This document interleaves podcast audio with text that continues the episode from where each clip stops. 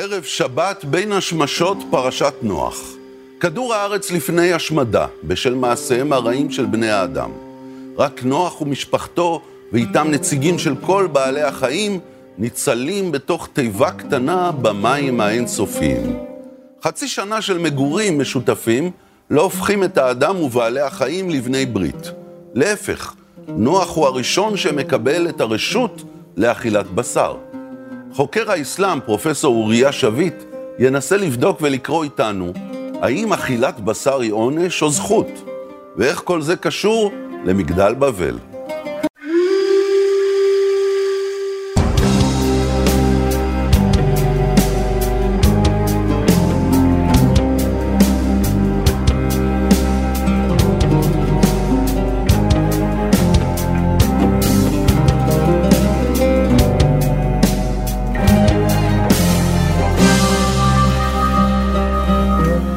שבת שלום לך, פרופסור אוריה שביט. שבת שלום.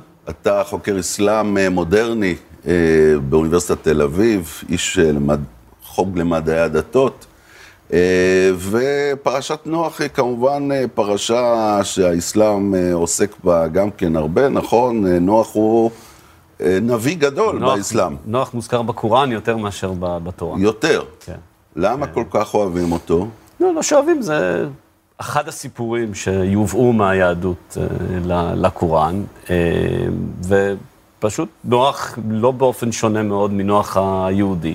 הוא צדיק, אדם שמקבל עליו להטיף לאנשים להאמין באל אחד ולא באלילים. הם לא מקשיבים לו, והתוצאה היא מבול. הוא נביא פעיל, זאת כן, אומרת, כן. לא כמו שכתוב בפשט של הפרשה. אצלנו, שנוח פשוט... אה, צדיק שהתמזל מזלו, לא. שאלוהים אומר לו, בוא תציל את עצמך ואת משפחתך, תעשה תיבה, תיקח את בעלי החיים. להפך, אלא הוא אדם אקטיבי, הוא נביא אקטיבי. מפציר באנשים להאמין באל אחד, הם לא שומעים לו, והתוצאה היא שהם מתים והוא נשאר בחיים. שהחטא שלהם היא עבודת אלילים בקוראן? החטא שלהם הוא עבודת אלילים. שזה גם כן מעניין, שפה אצלנו החטא הוא דווקא לא עבודת אלילים, אלא נאמר כזה ביטוי די סתום. אה, אבל בכל זאת נותן לנו כיוון, ותשחט הארץ לפני האלוהים, ותמלא הארץ חמס. נכון. חמאס זה הרבה פעמים גזל, כן? זה... זה... אנשים, אנשים לא טובים, אנשים מתנהגים לא יפה. מבחינה חברתית. מבחינה חברתית, חד זאת אומרת, יש פה הבדל בין, ה, בין כן. התפיסה של התורה לבין התפיסה של הקוראן. באשר למהות של הקלקול כן. של אותו דור. בכלל, התורה יוצרת איזושהי, בסיפור הזה, יוצרת איזושהי דמות של אלוהים, שהיא לא לגמרי ברורה. היא לא mm. כל כך מתיישבת עם אלוהים כמו שאנחנו מבינים אותו באופן רגיל. תסביר. תראה, אלוהים המושלם יכול לברוא עולם לא מושלם. זו יכולה להיות בחירה שלו, ואנחנו בהגדרה לא מושלמים. אבל אלוהים לא יכול לברוא עולם לא מושלם ולהתחרט על הבריאה שלו, משום שאלוהים הוא כל יודע והוא כל יכול. אתה יודע, זה כמעט כמו השאלה אם אלוהים יכול לברוא אבן שהוא לא יכול להרים. אז זו שאלה יותר מסובכת, כי נניח שאלוהים יכול לברוא אבן שהוא לא יכול להרים, האם הוא יכול לברוא אבן שהוא לא יכול להרים ולהתחרט על כך שהוא ברא אותה? אז אתה מדבר בעצם על הפסוקים מהפרשה הקודמת, מסוף פרשת בראשית, ששם נאמר... כן, וינחם אדוני. וינחם אדוני כי עשה את האדם בארץ, ויתעצב לליבו. איזה מין אלוהים? זה לא רק אלוהים אנושי, זה אלוהים לא סביר. מה זאת אומרת, למה זה אלוהים לא סביר? למה לשלול מאלוהים... את קשת הרגשות. לא, אתה, אתה יכול לייחס לו רגשות, אבל אתה לא יכול לייחס לו חרטה. אתה לא יכול, אתה לא יכול שהמושלם יעשה משהו לא מושלם, אתה יודע, לא מרצונו. זה, זה בגלל שאתה חוקר אסלאם, אתה מדבר ככה. לא, זה בגלל שאני אדם רציונלי. אז לכן אתה חוקר, חוקר אסלאם. לא בטוח. אז לא מה, בטוח. מה אתה אומר, שרציונלית לא נראה לך פה דמות האלוהים? לא, אולי היא, לא, הוא היא, פשוט... לא, היא לא מתיישבת עם כל יכולות. אבל מי אמר שהוא כל יכול? המושלם יכול לברוא לו מושלם. מי כתוב? אה, אלוהים לא כל יכול? מאיפה כתוב? אני לא אוקיי, קראתי בכל התורה כולה.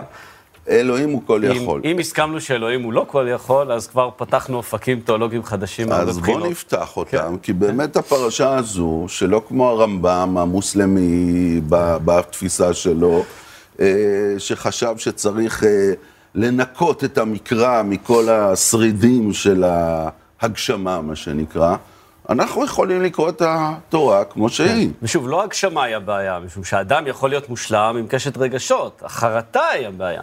איך יכול להיות שאלוהים יוצר עולם, ואז מתחרט על העולם שהוא יצר, אם הוא נמצא מחוץ לטווח אתה הזמן? יודע מה תיאולוג כמו הרב קוק היה אומר לך על זה? מה היה אומר? שאם אתה שולל מאלוהים את היכולת שלו להתחרט, לעשות תשובה, שללת ממנו דבר עצום שהוא חלק מהשלמות שלו.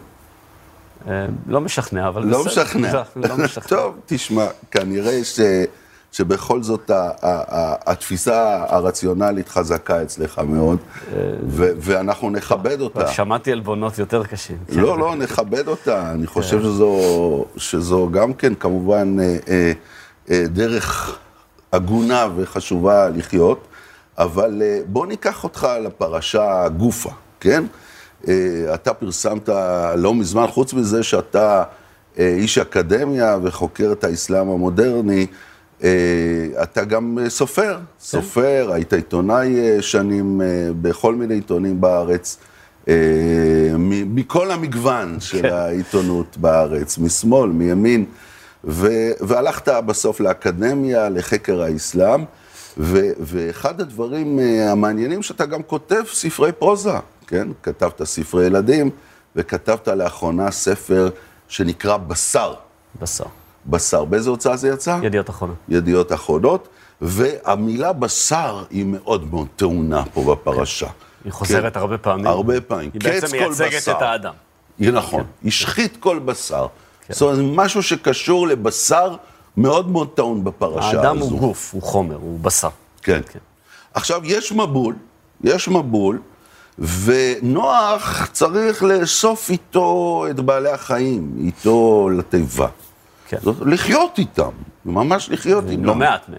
כן. לא מעט. אם אנחנו נשארים בעולם הרציונלי. כן, כן, הרבה מאוד בעלי חיים, ולא ניכנס פה לשאלה הרציונלית, איך באמת יכלו כל בעלי החיים להיכנס, נכון? ולא נשאל על הדגים והכרישים. לא, וכולי. הדגים נשארו. נשארו. כן, לא, אז למה, למה הם ניצלו? יש באמת על זה? מדרשים יש- יש. בתרבות היהודית, שמנסים להסביר למה הדגים מה נמלטו. מותר הדגים מן הבהמה. הם כן. כנראה לא חטאו ככה לפי חז"ל, בניגוד לא לשאר. הדגים, לא צבי הים, לא הכרישים, לא כן, כל- המדוזות. כן, כל- כל חיות המים. קיבלו פטור. כן. אז אה, אה, נוח לפי הסיפור חי איתם, נכון? כן. מה, מה קורה שם בתיבה? יש לך איזה... כסופר. מה, מה היית מדמיין שקורה אני שם? לא הייתי רוצה להיות בתיבה הזאת, בוא נגיד את זה כך.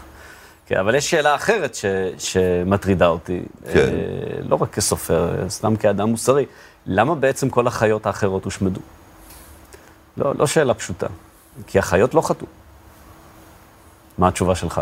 מה, אלה שלא נכנסו כן, לתיבה? הרי לקחו, לקחו מדגם אה, בשביל לשמר את הקיום שלהם. למה הושמדו החיות? מה בעצם מנע ב, בעולם של צדק אלוהי? מה מנע את אה, השארת החיות? טוב, יש לי שתי, שתי אפשרויות, כן. כן, אם אתה רוצה. בשמחה. הראשונה שחז"ל אומרים, שהחטא הוא לא היה רק חמאס, אלא גם חטא של ערבוביה מינית, של הזדווגו מין בשאינו מינו. בעצם חז"ל בשפה הקדומה שלהם מדברים על מצב שבו העולם בעצם אה, לא שמר על השונות הגנטית שלו, ובעצם היה ניסיון להחליא בעלי חיים בבעלי חיים אחרים, וזה יצר כאוס שהיה צריך בעצם אה, לנקות אותו. זו פרשנות של חז"ל, כן? אה, אפשרות שנייה, שהיה צריך להציל את האדם, ונוח לא יכול לבנות תיבה של שלושת אלפים אמה, אלא רק של שלוש מאות אמה, וזה מה שיש. כן. אז אבל מה אתה צדק, בוחר? צדק אין כאן. שניהן לא, שתי אתה האפשרויות הולך לא מאוד... לתשובה אה, ג', שתי התשובות לא נכונות. כן, כי הסיפור הזה הוא סיפור עם, אה, עם חורים בעלילה, בוא לא ננסה לעשות ממנו משהו ש... לא, לא, שאין זה אבל- מיתוס, זה אבל מיתוס. למה, למה שני הסברים בעייתיים? משום שהעולם שלפני המבול הוא עולם צמחוני. הוא עולם של החיות, יש בו איזשהו מעמד אוטונומי. הן מדברות.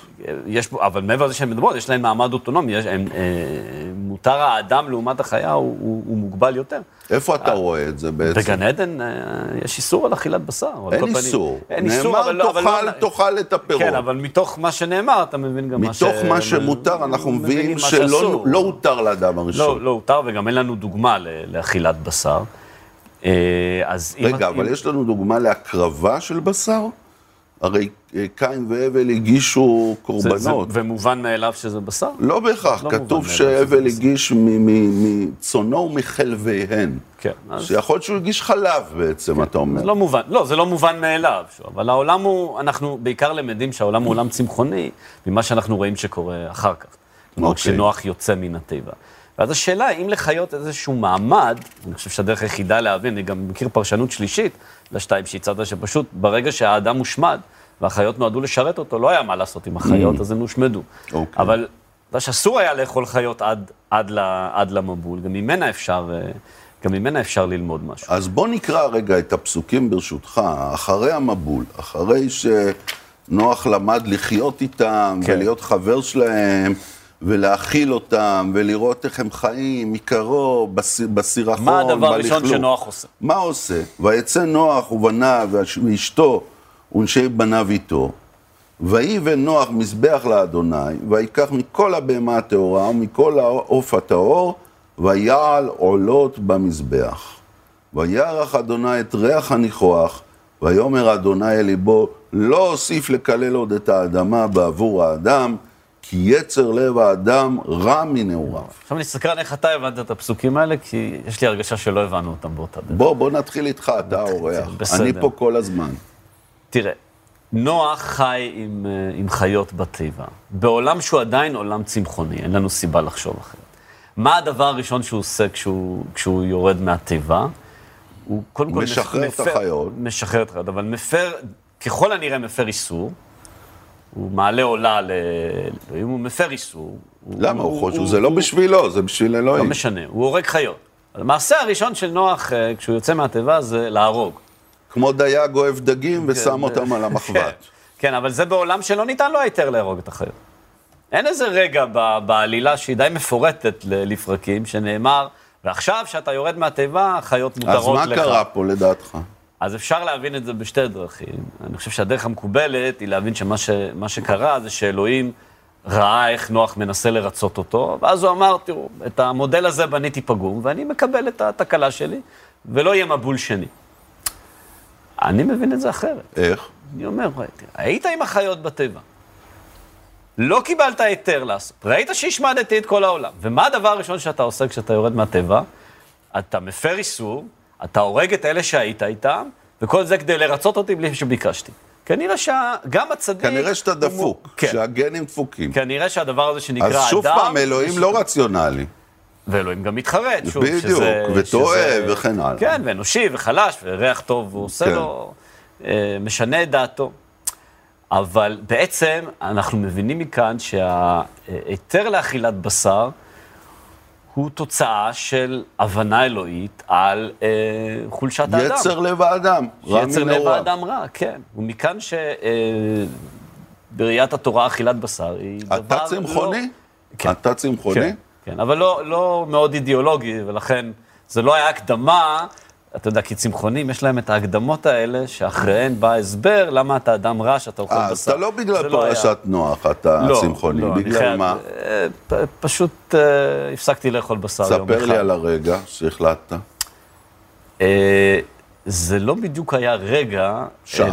אלא, כן, וגם לא בדיוק שעה, אלא שלא הייתי בארץ שנה, והפסקתי אה, לאכול בשר אה, מסיבות שהן אה, פשוט לא רציתי לאכול חזיר. למה לא לאכול חזיר? זה כבר פרשה אחרת.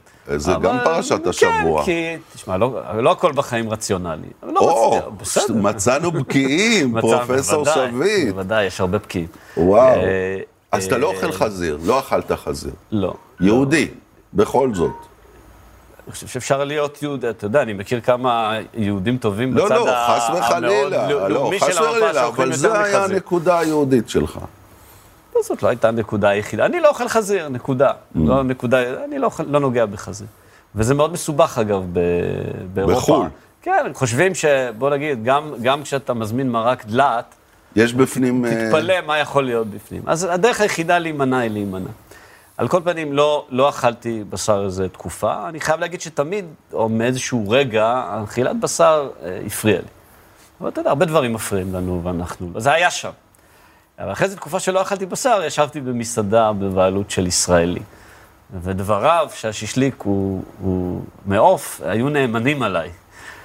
אה, ואז הכנסתי אותו לפה, וזה פתאום, אתה לא צמחוני. לא, לא. לא, אז אני לא יודע אם אני יכול לתווך את, ה, את הרגע הזה, זה פתאום נראה היה לי אה, מאוד מאוד מוזר. מוזר או מגעיל? מוזר. מגעיל זה דווקא הדבר שיותר קל להתמודד איתו באוכל. נראה לי מוזר, מה, מה, מה, מה, מה, איך אני מכניס חיה לפה שלי? כמו נוח לפני, נוח בתיבה. שאגב, לא ברור מה הוא אכל שם כל התקופה הזאת, אבל זו שאלה אחרת. אה, היה נראה לי מאוד מוזר, ומאז, לפחות למיטב אה, אה, המאמצים שלי, לא, לא נגעתי בבשר. יפה, אז תשמע, אתה גם כתבת את הספר בשר שקשור כמובן לעולם של הצמחונות, ונדבר עליו מיד אחרי ההפסקה. שובו אלינו.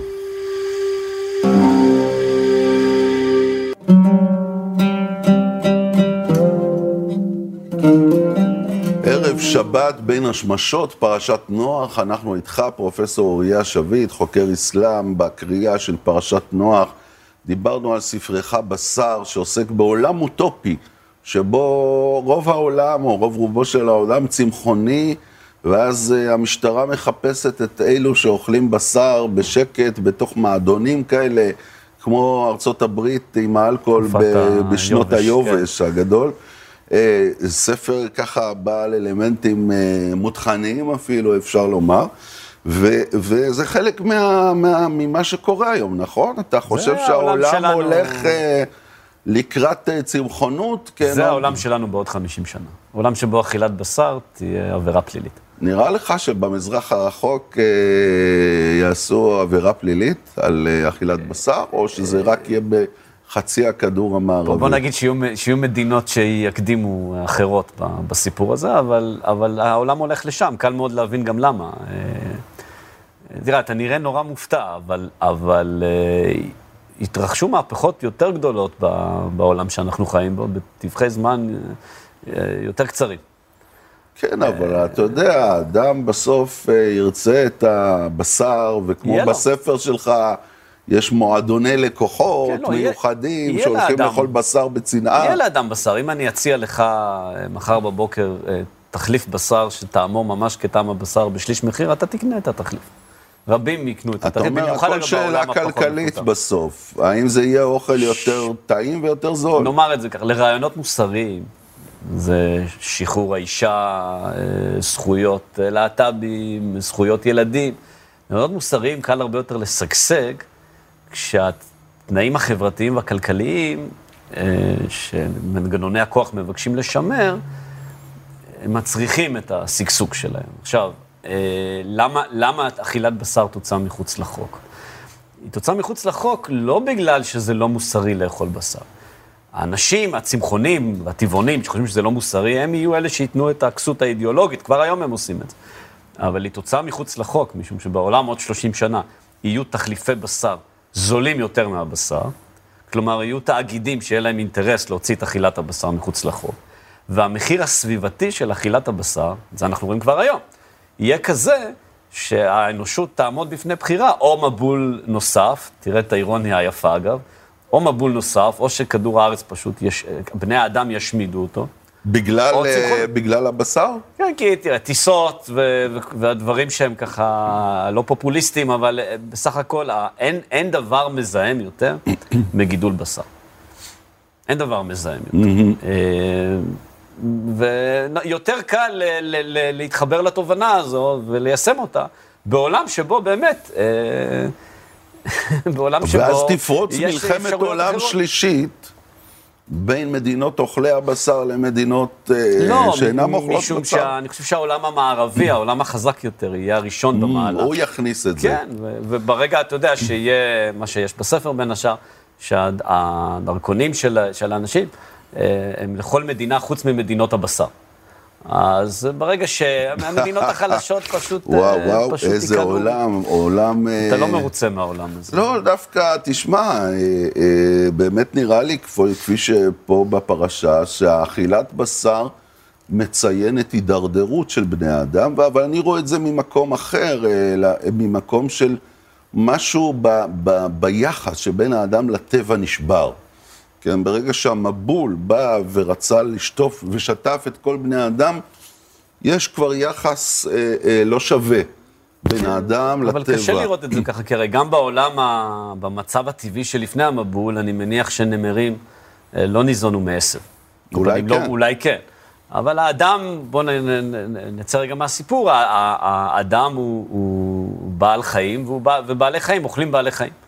כן, אבל, אה, אבל כמו שאמרת, לכן, לי יש אין פה קושי הבדל. מוסרי מאוד גדול. אה, זה, זה לא נוח, זה לא, זה לא נעים, זה מרגיש לא נכון, אבל האם ברמה אידיאולוגית אי אפשר להצדיק אכילת בשר? אפשר להצדיק אותה, כמו שאני מבין את הדברים. אה, תראה, זה לא מקרה שהתנועה הצמחונית, יש לה כל כך הרבה מאפיינים של דת. זה לא מקרה. היא גם אולי הדת, היא בעלת שיעור הצמיחה הגבוה ביותר היום מכל הדתות. מה אתה אומר? כן, בישראל בוודאי. בישראל ויש בוודאי. מספר סיכוי- הצמחונים בארץ כמעט הכפיל את אבל עצמו אתה תוך יודע, עשור. זה יש בלתי נתפס. משהו, אתה צודק, מאוד דתי, הם מתנהגים הרבה פעמים כמו פנאטים דתיים, ונוקטים באמצעים הרבה פעמים שפנאטים דתיים... אה, נאמר דווקא, לא- לאו דווקא הרדיקלי.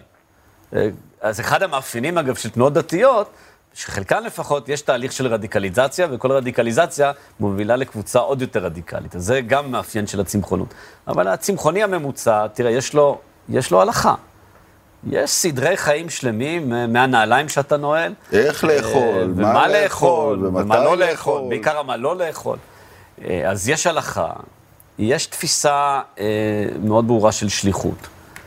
הרבה צמחון, יש הרבה צמחונים שלא אגב, אבל הרבה צמחונים ינסו לשכנע אותך. אז אתה בעד הצמחונות או לא? לא הבנתי. בעד באיזה מובן? אני צמחוני, ומי שרוצה אבל שיהיה אתה צמחוני. לא מטיף.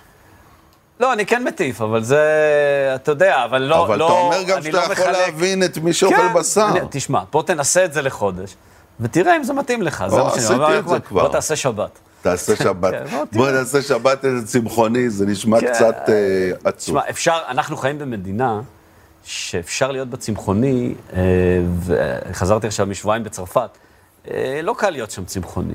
פה אבל- פה קל. פה לא רק קל, זה, זה כמעט מה... המטבח פה המקומי כמעט מזמין את זה. תשמע, פרופסור. אה, שביט, אני רוצה לקחת אותך לסוגיה האחרונה בפרשה מאוד חשובה, מגדל בבל. בני האדם אומרים, הבה נעשה לנו שם, ופן נפוץ ועל פני כל הארץ. ואז אלוהים רואה, ויהי כל הארץ שפה אחת ודברים אחדים. אלוהים יורד, רואה את המגדל ומבלבל את שפות האדם. זאת אומרת, הייתה שפה גם- אוניברסלית, וגם אלוהים קצת אה, מפתיע, לא? הוא גם, הוא גם משונה, מתנהג. חלש. הוא גם חלש, אבל אנשים הוא בונים גם מגדל לא... גבוה, זה מה שמפחיד אותם. אבל הוא גם לא תוקפני. הוא לא הורג אותם, הוא לא שובר את טוב, הוא הבטיח לא המגדל, להרוג אותם, אתה יודע. הוא לא שובר את המגדל. הוא פשוט גורם לכך שהלשונות ייפרדו, ואז הם לא שומעים איש את שפת רעהו. כן, אבל שוב, החשש שלו הוא חשש לא מובן לאלוהים כל יכול. אבל אתה יודע, כבר סגרנו את הפינה הזו. כן, סגרנו. מבחינתי אין בעיה, שהוא לא יהיה כל יכול. או שאפשר להציע אה, עוד הסבר שמה שהכעיס אותו כאן, או. זה הניסיון להידמות לו. הניסיון? הזה לכל יכולות. היומרה, ההיבריס, כן. כן, כן. ואז אנחנו בכל זאת במקום יותר אה, אגב נוח. צמחונות, אתה יודע, צמחונות בין השאר אה, מופצת על ידי האינטרנט, על ידי העולם המאוחד של האינטרנט, הכפר הגלובלי.